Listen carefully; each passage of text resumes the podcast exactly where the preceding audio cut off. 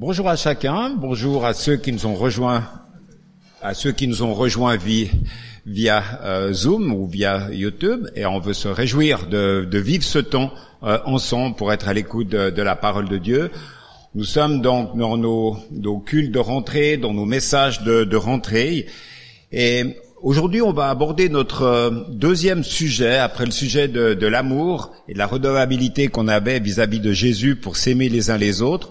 On va aborder ce matin euh, une première facette finalement de la réalité de, la ville dans laquelle euh, nous sommes et dans laquelle nous vivons. Et donc le, thème de ce message, ça sera défi de l'évangélisation dans la ville. Je me suis beaucoup inspiré de ce livre, Une Église centrée sur l'Évangile, la dynamique d'un ministère équilibré au cœur des villes d'aujourd'hui euh, pour préparer euh, ce message. J'aimerais vous proposer trois courtes lectures pour commencer euh, ce, ce message. Un premier texte tout d'abord tiré de l'Ancien Testament, Jérémie chapitre 29. Recherchez la paix de la ville où je vous ai exilé et intercédez pour elle auprès du Seigneur, car votre paix dépendra de la sienne. Un deuxième texte tiré de l'évangile de Luc. Quand Jésus vit la ville de Jérusalem, il pleura sur elle. Et un troisième texte de Paul, 1 Timothée chapitre 2. J'encourage donc en tout premier lieu à faire des requêtes des prières, des supplications et des actions de grâce pour tous les humains, pour tous les rois et pour tous ceux qui occupent une position d'autorité, afin que nous menions une vie paisible et tranquille, en toute piété et en toute dignité. Cela est beau et agréé de Dieu notre Sauveur qui veut que tous les hommes soient sauvés et parviennent à la connaissance de la vérité. Lorsque nous parlons de la ville, nous pouvons avoir des réactions euh, très différentes. Je vais un petit peu euh, caricaturer euh, en, parlant de cela. Tout d'abord, des réactions positives. Pourquoi? Parce que la ville, c'est un lieu de culture, c'est un lieu d'échange, c'est un lieu de rencontre, c'est un lieu d'histoire, c'est un lieu de travail, un lieu de formation, de vie de quartier et un lieu de consommation aussi. Mais la ville, c'est pas que cela. Il y a aussi des aspects négatifs. Et si euh, on pouvait faire un, micro, euh, faire travers, enfin circuler un micro au, euh, au, milieu de nous, en fait, on aurait toutes sortes de retours aussi. J'en ai noté quelques quelques-uns. Ville, lieu de violence. L'actualité grenobloise est là pour nous le rappeler. D'insalubrité, de bruit, mais aussi de solitude, de trafic, de pollution, de pauvreté. À cela s'est rajouté ces dernières années aussi une réalité très tangible que certaines familles de notre Église ont vécue et ont connue, c'est que le prix de l'immobilier a flambé en, en, en, montant et de plus en plus de familles de l'Église et des Églises en fait ont acheté ou ont loué euh, des, logements à l'extérieur des villes et de plus en plus loin euh, des villes pour des questions de qualité de vie, mais aussi à cause du prix euh, de l'immobilier. Donc les chrétiens expriment souvent une attitude négative ou inquiète vis-à-vis des villes. Pour beaucoup, la ville, c'est le lieu où l'immoralité est plus présente qu'ailleurs. La ville, c'est un lieu de danger, de rejet de Dieu, voire d'idolâtrie.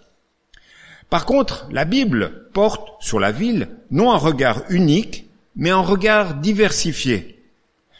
Parfois, selon les cas, c'est un regard sévère, un regard qui condamne, et parfois un regard positif et un regard empreint d'espérance.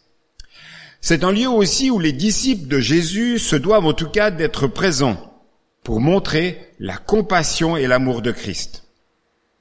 Quelqu'un a écrit euh, la phrase suivante, La ville, si elle est un accumulateur d'énergie culturelle, est aussi un accumulateur de puissance du mal.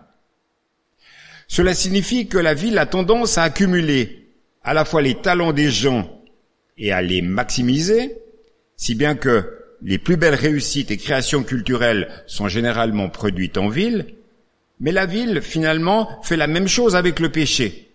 Elle agit donc comme une loupe, magnifiant à la fois le meilleur et le pire chez l'être humain.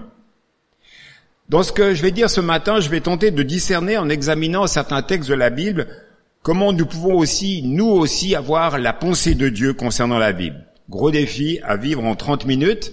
Et mon plan sera le suivant. On verra ce que sont les origines de la, de la ville.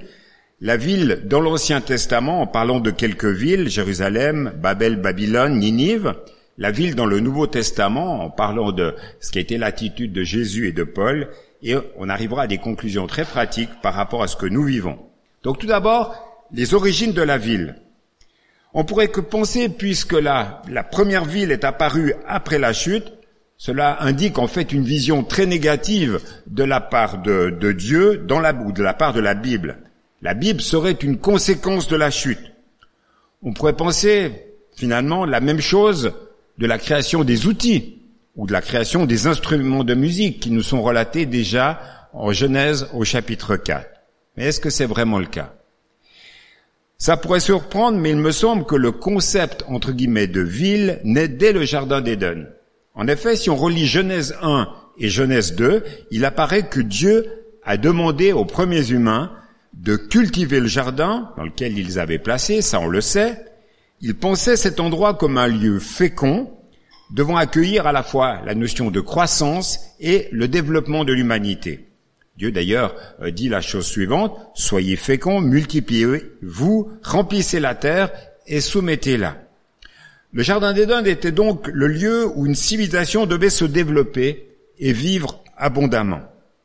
Ainsi, si les premiers, humains étaient chargés de prendre soin de l'endroit, de cultiver la terre et de, régner sur le monde animal, le plan de Dieu pour l'Éden n'était pas que de l'agriculture. Quand on regarde de plus près, on s'aperçoit et on remarque que le, mandat des premiers hommes était un, un mandat de développement, de développement des relations humaines, un développement du vivre ensemble, un développement de, de sociabilisation, du fait de travailler ensemble, de créer, de jouer et de grandir ensemble. Il semble donc que la, vie expérimentée en Éden était censée se développer pour laisser place à une ou des villes.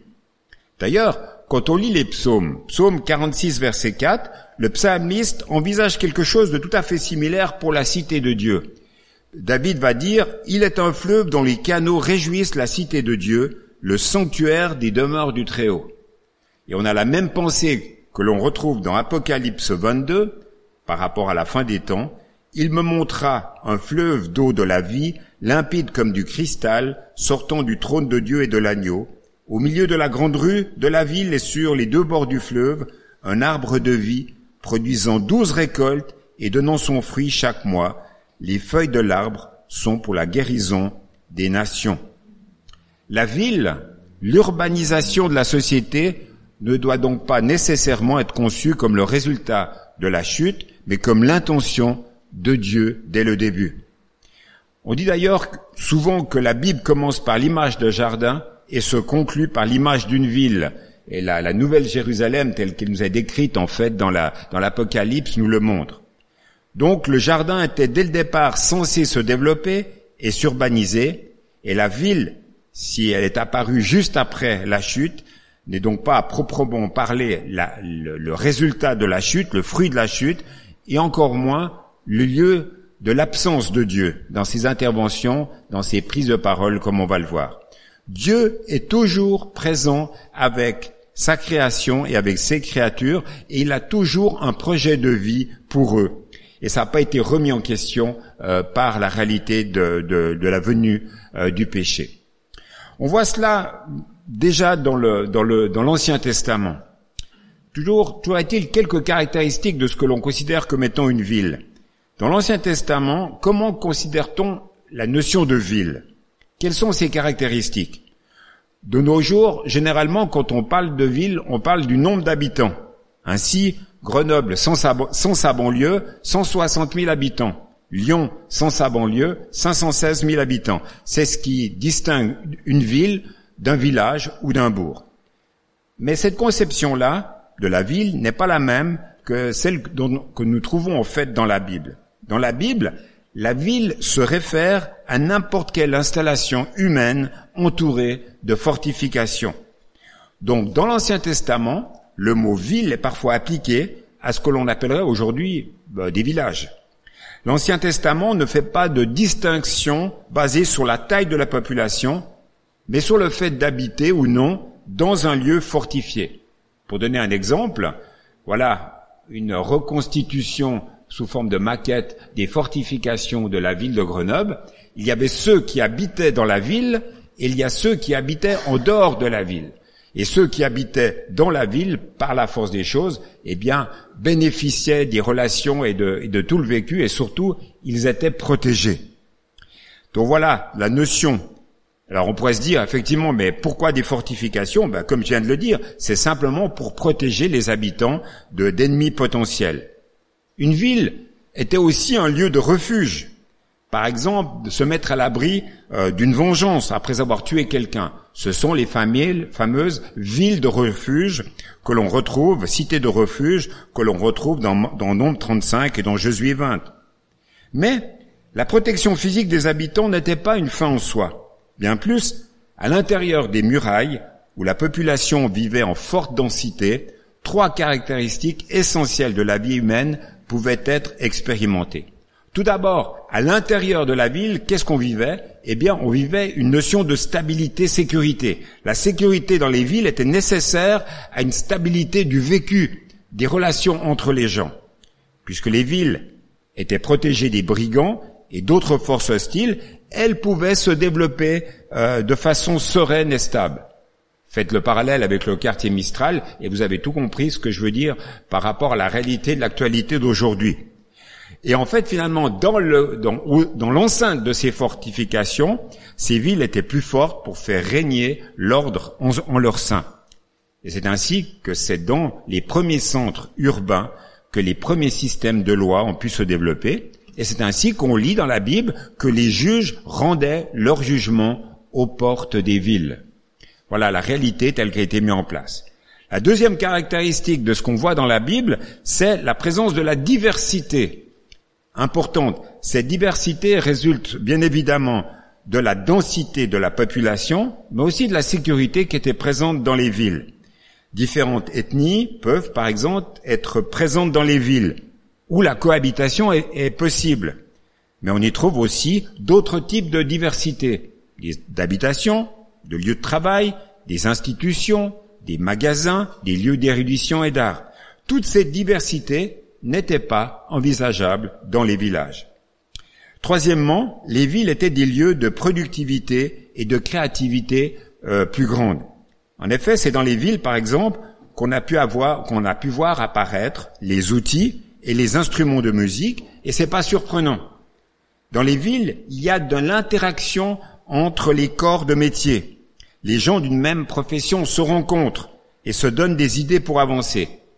On voit ça aujourd'hui de manière très très précise sur ce qui se vit sur la presqu'île scientifique, où il y a des échanges entre différents groupes de personnes avec des mêmes, centres d'intérêt. La grande densité de population fait qu'on a aussi une plus forte densité de talent et de créativité, une plus forte densité d'idées novatrices que l'on peut tester.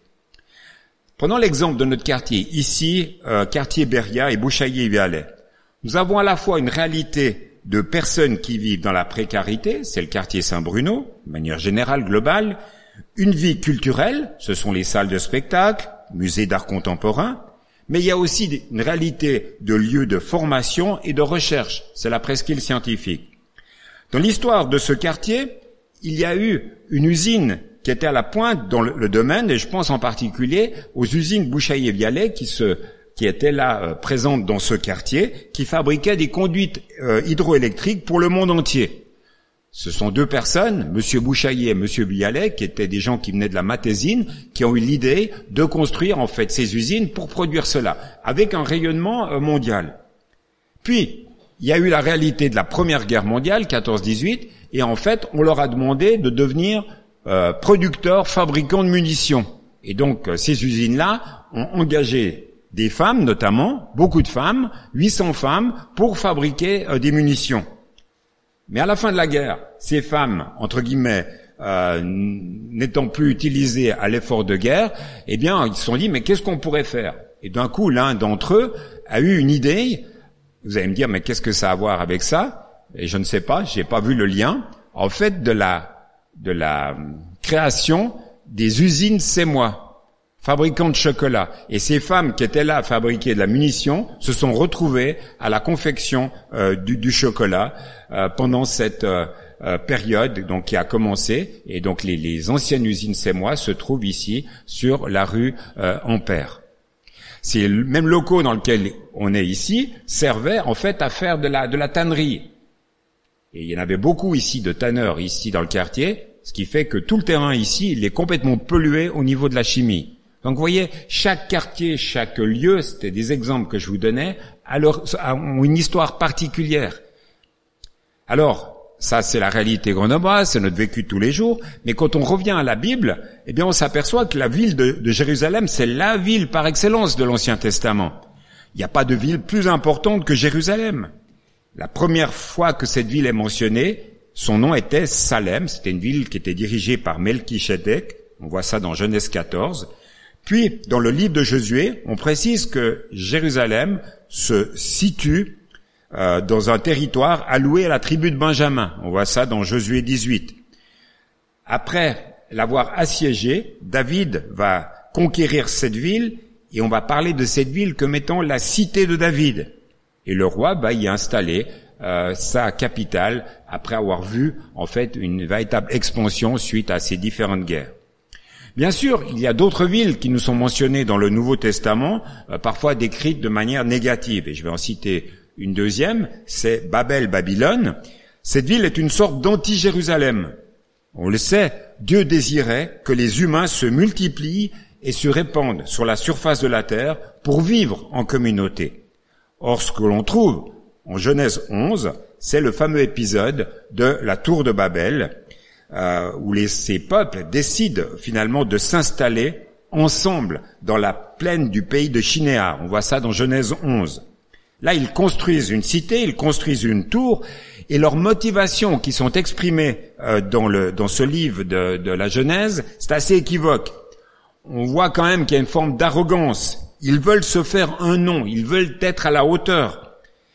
Mais aussi peut-être une notion de manque de confiance en eux-mêmes et en Dieu, car ils ne désiraient pas être dispersés comme Dieu leur demandait.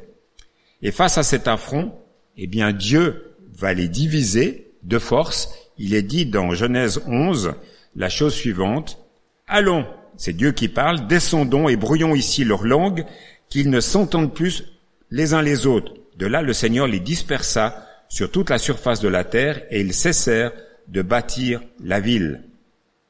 Donc, Babylone va symboliser véritablement le rejet à l'égard de Dieu. Et pire encore, quand on voit dans la suite de l'histoire, Babylone va être responsable de l'acte le plus euh, horrible, le plus désastreux de l'histoire du peuple d'Israël. C'est Babylone qui, sous le règne de Nabucodonosor, euh, va assiéger euh, Jérusalem, va déposer le roi Joachim, va détruire le temple et va faire captif le peuple et ses prophètes. Une autre ville qui est très intéressante, où on a beaucoup de choses à apprendre, et on y reviendra dans une série de prédications à la fin de l'année, c'est le livre de Jonas. Le livre, dans le livre de Jonas, il est question d'une ville qui s'appelle Ninive, et dans cette euh, dans cette ville, il y a véritablement une ville qui était très importante. Voilà quelques reconstitutions qui ont été faites de, cette ville avec des monuments très importants.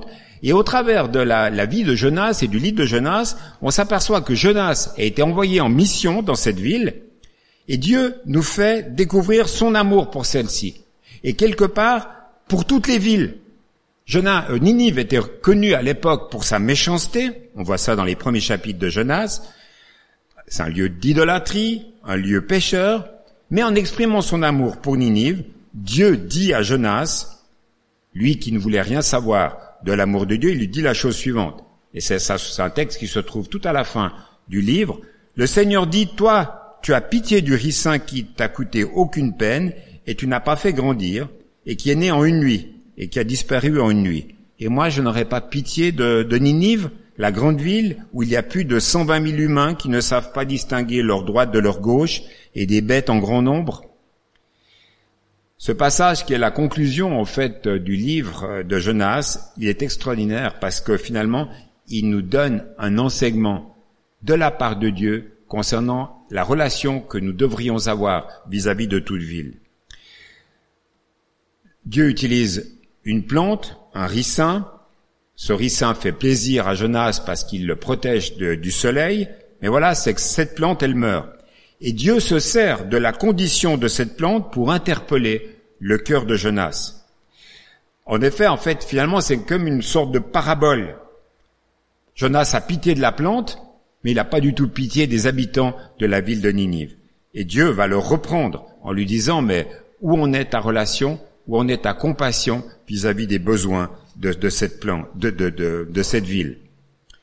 Certes, on pourrait se poser la question quand on voit le, le comportement de la ville de Ninive, mais pourquoi avoir compassion de Ninive? D'où vient cette compassion de Dieu pour cette ville? Pourquoi Dieu a-t-il compassion pour les villes?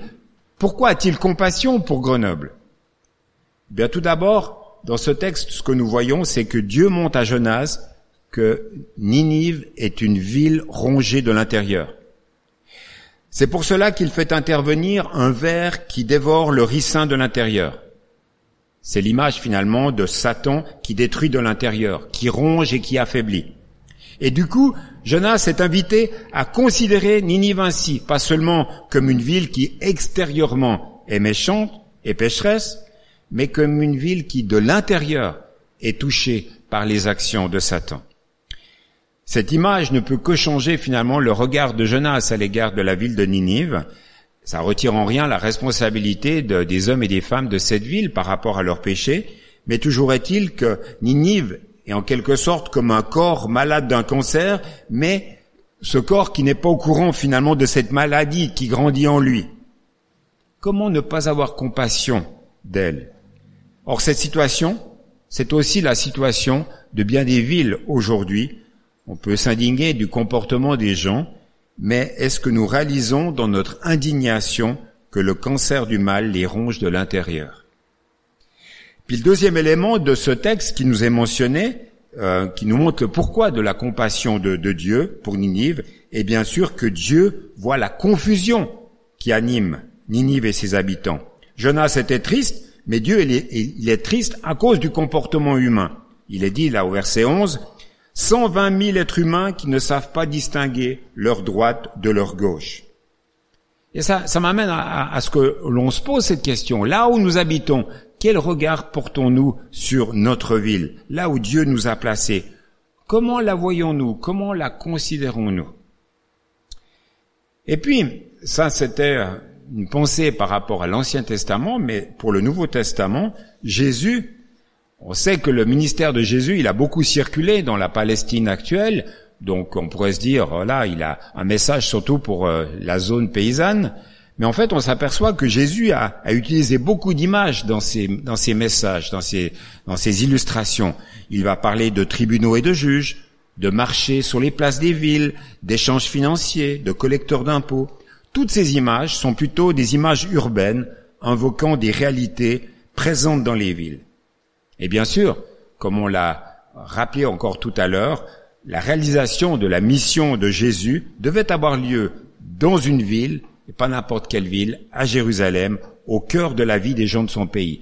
En fait, au travers de l'exemple de Jésus, nous voyons une incarnation pleine et entière, non seulement dans le fait que le Fils de Dieu est venu parmi les hommes, mais dans le sens que Jésus a vécu pleinement parmi les hommes en leur apportant cette compassion dont ils avaient besoin. D'où le texte de tout à l'heure, Jésus pleura sur la ville de Jérusalem. Alors pour Paul, c'est un petit peu différent parce que Paul dépendait de la ville pour vivre. Paul travaillait pour subvenir à ses besoins en fabriquant des tentes de ses mains. Et ce travail euh, d'artisanat, finalement, le mettait en rapport directement avec les différentes réalités de la ville. C'est intéressant de voir aussi que quand Paul parle de son vécu et de, ses déplacements, euh, il va parler de trois catégories, trois lieux bien distincts, la ville, le désert et la mer. Il va dire par exemple dans 2 Corinthiens 11, le texte suivant, Voyageant à pied souvent, exposé au danger des fleuves, au danger des bandits, au danger de la part de mes compatriotes, au danger de la part des non-juifs, au danger de la ville, au danger du désert, au danger de la mer, au danger parmi les faux frères. Donc Paul n'inclut pas la campagne, Paul parle de la ville, du désert et de la mer. C'est tout. En fait, ce qui est intéressant, c'est quand on lit l'ensemble à la fois des écrits de Paul, mais les actes des apôtres, on s'aperçoit qu'il avait une véritable vision euh, pour les villes, pour les villes de l'Empire romain. Dans Romains 15, par exemple, il va dire, Ainsi depuis Jérusalem et en rayonnant jusqu'en en Illyrie, j'ai annoncé partout la bonne nouvelle du Christ. Au verset 23, il est dit, Mais maintenant, je n'ai plus de champ d'action dans ces contrées. Qu'est-ce que faisait Paul? Il annonçait l'évangile dans les villes, il demandait à ses collègues dans le ministère de rejoindre ces villes, on nommait des responsables d'église, des anciens, et il y avait un développement de ces différentes églises qui se faisaient, avec comme but que depuis ces villes, en fait, il puisse y avoir un rayonnement local dans les campagnes. Et c'est ainsi que l'évangile s'est propagé, en fait, dans toute cette période, dans toute cette partie plutôt, euh, du monde connu de l'époque. Et c'est finalement tout le Nouveau Testament est, conçu de cette manière-là. Annonce de l'évangile dans les villes et puis rayonnement sur l'extérieur. On s'aperçoit même déjà dès la Pentecôte, de par les visiteurs qui étaient là le jour de la Pentecôte, ces mêmes visiteurs sont repartis dans leur, euh, dans leur contrée. L'exemple typique, euh, quand on dit euh, Paul a écrit l'épître aux Romains, on a presque l'impression que c'est Paul qui a, créé, qui a, fondé l'Église de Rome. Non, on, s'aperçoit qu'il y avait déjà des hommes et des femmes qui venaient de Rome, qui étaient là le jour de la Pentecôte. Et on pense que c'est eux qui ont, de par leur témoignage, euh, fondé cette église de Rome. Et Paul, de par son écrit, de par ses visites après coup, ne va faire qu'encourager euh, cette église naissante euh, de Rome. Pourquoi? Parce que Paul avait à cœur des villes comme Antioche, qui était une ville très intellectuelle, comme Athènes, plutôt Antioche, c'était les carrefours commerciaux, ça rayonnait dans tout le Moyen-Orient. Athènes, c'était un carrefour très intellectuel. Et puis Éphèse, bah, c'était la ville religieuse par excellence. Alors, conclusion et application pratique, que conclure de tout cela? Tout d'abord, certainement, Dieu est un Dieu qui aime, qui a compassion et qui veut prendre soin de la ville. L'Église est là au cœur des, villes et est appelé à avoir un témoignage. Mais Dieu aime chacun des habitants des villes. Dieu ne rejette pas la ville, ça fait pas partie de ses projets en tant que tel. Et ça, je crois que c'est une pensée qui est importante et qui est fondamentale. Deuxième pensée, les villes ne sont pas des accidents, encore moins des résultats de la chute. Elles ne sont ni plus ni moins que l'intention de Dieu pour le monde dans son développement. Pourquoi? Parce que dans la ville, il y a un développement, il y a une culture, des relations, du travail, des échanges, et c'est ainsi que la ville va pouvoir progresser. Mais tout en disant cela, il faut bien qu'on réalise qu'il y a trois attitudes euh, négatives qu'on doit résister euh, en tant que chrétien vis-à-vis de la ville. La première attitude, c'est d'avoir finalement une attitude, d'avoir une vision très romantique de la ville. Euh, on peut entendre des personnes, même des chrétiens, dire oui, moi j'aime bien être, euh, j'aime bien la ville, j'aime bien l'expérience de la ville. Mais quand on gratte un petit peu, on s'aperçoit que ce qu'ils aimaient bien, ce qu'ils aiment bien surtout, c'est pouvoir aller manger une glace en ville, d'aller euh, boire une bière en ville. Mais en fait, le côté négatif de la ville, ça, pas pas du tout quoi. C'est plutôt l'excitation que produit la ville jour et nuit qui les intéresse. Une autre attitude opposée, ben, c'est le dédain pour la ville aussi. Beaucoup n'aiment pas la ville parce qu'ils ont l'impression d'être dans une dimension très orgueilleuse. C'est un petit peu comme ils rentrent dans la ville en retenant leur souffle en tant que tel. Pourquoi? Parce que tout ce qu'ils y vivent en fait ne leur plaît pas. Puis la troisième attitude, fausse attitude, c'est l'indifférence face à la ville. Euh, c'est ceux et celles qui n'aiment pas particulièrement la ville et il faudrait surtout pas les faire habiter euh, au milieu du béton. Euh, ce qui est plus grave, c'est que par exemple, c'est que pour ceux qui sont dans le ministère, je côtoie des personnes qui me disent non moi habiter en ville c'est hors de question quoi. Je veux bien habiter à la campagne puis travailler en ville, mais euh, m'investir et habiter en ville ça c'est pas pour moi. Le problème c'est que c'est pas très incarné. Avoir des amis, des connaissances, des voisins euh, dans les campagnes c'est une chose, mais en avoir en ville c'est autre chose aussi. Donc N'oublions pas, pour ceux qui ont une vision très romantique de la ville, que la ville est marquée par, euh, par le péché les, ténèbres y règnent. C'est aussi euh, le verset qui est mentionné en dessus de moi. Pourquoi? Parce que la puissance des idoles dans toutes ses formes existe en ville.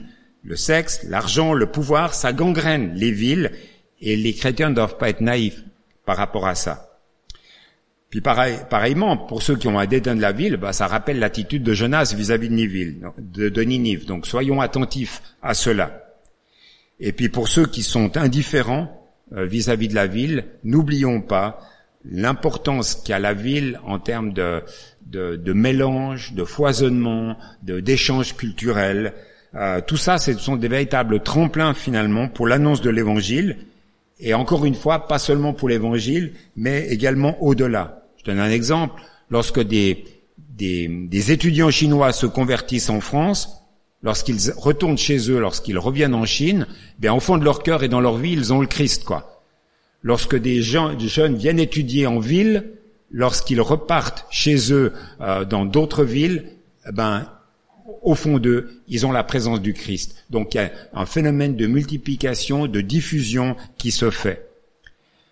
Certes, nous ne sommes pas tous appelés à vivre, à travailler et à œuvrer en ville, c'est une question d'appel quand on rentre dans ce type de ministère, mais encore une fois, ne nous leurrons pas, si nous voulons vivre l'évangile en ville, il faudra aussi vivre, habiter, se confronter avec des personnes qui vivent en ville.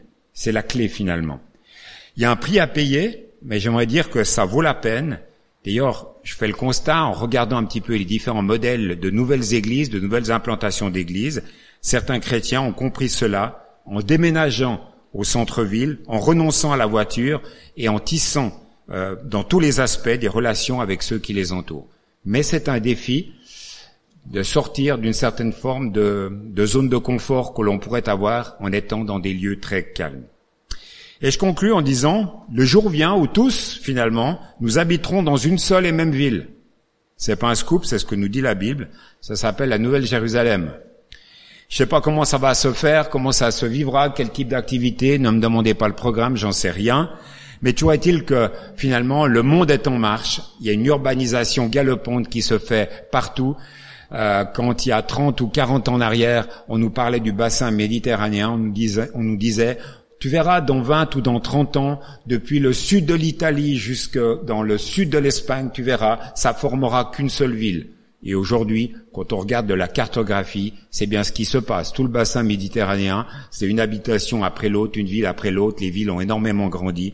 Voilà, on vit dans cette réalité-là, dans euh, dans cet environnement-là. Et notre rôle, eh bien, c'est finalement de favoriser l'accueil du plus grand nombre dans la cité que Dieu a prévue pour ceux et celles qui auront été sauvés par grâce. Et ça boucle la boucle de ce qui nous a été partagé en début du culte. Tout est grâce et croyons, prions que Dieu appelle le plus grand nombre au salut. Je vous invite à la prière. Dieu notre Père, nous voulons te remercier, nous voulons te louer pour euh, ce que tu es. Merci parce que tu appelles aujourd'hui encore des hommes et des femmes, que ce soit à la ville ou à la campagne, tu les appelles au salut. Et on veut s'attendre à, à cela, Seigneur. C'est le désir de notre cœur. Et dans ce temps de rentrée, nous voulons à la fois essayer de comprendre le milieu dans lequel nous vivons, nous voulons essayer de discerner les clés de communication et de relation, et nous voulons, Seigneur, te demander ton aide pour que nous sachions parler, que nous sachions agir de la bonne manière. Merci pour ton aide, merci pour ta force, et merci pour ton soutien. Amen.